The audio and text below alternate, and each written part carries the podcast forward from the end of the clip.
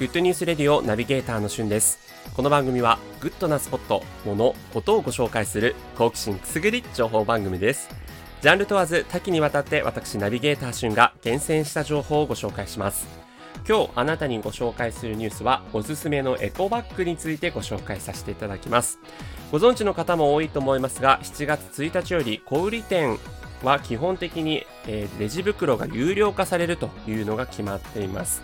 なので、え各社いろんなエコバッグの商品を取り扱っていて、今非常に市場が熱いことになってますよね。まあ、あの、実際にスーパーとかでも売られてたりとか、僕が使ってるのはコンビニのエコバッグですね。何気に侮れなくて、セブンイレブンのエコバッグとかなんかは小さく折りたためて、街も広いので、お弁当とかをね、コンビニのお弁当とかもこう入れられるような、そういった設計になったりとか、えー、ちゃんと各々考えられてるんですが、私個人的に好きなエコバッグは、一つは無印良品のエコバッグですね。えっと、ペットボトル、2リットルペットボトルが3本も入るぐらい大容量なんですけど、デザインもすごく可愛くてサマーバッグのようなデザインになっているので、え非常にこう使い勝手がいいんじゃないかなというところなのに、お値段がなんと250円というかなりコスパのいいエコバッグになってます。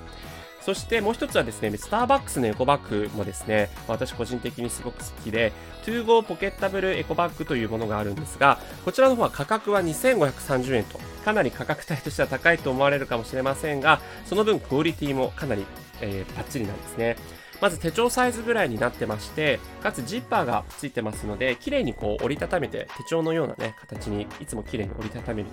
というところがあります。こちらもですね、えー、かなり大容量になっていまして、あと、ボトルホルダーとかもついているので、えー、きちんとですねボ、ボトルが倒れないような、そういったこう中の細かい、えー、作り込みもされています。まあ、皆さんの中でね、お気に入りの中エコバッグ、えー、もし見つけられたらその辺あたりも教えていただければなと思ってます。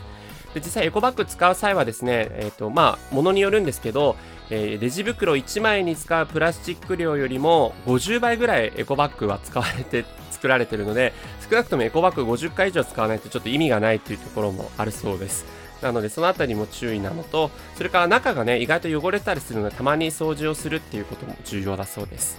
まあ、あのこういうのをね機にこう環境問題とかにこうアンテナを立てられるようになるのはすごくいいんじゃないかなと思うので、えー、個人的にはエコバッグ用途に合わせていろいろ使っていきたいなと思ってます。あの保冷付きのねあのそういったエコバッグも売られてるのでこれからのシーズンそういうのもぴったりですよね。ということでおすすめのエコバッグについて今回はご紹介させていただきました。それではまたお会いしましょう。Have a nice day!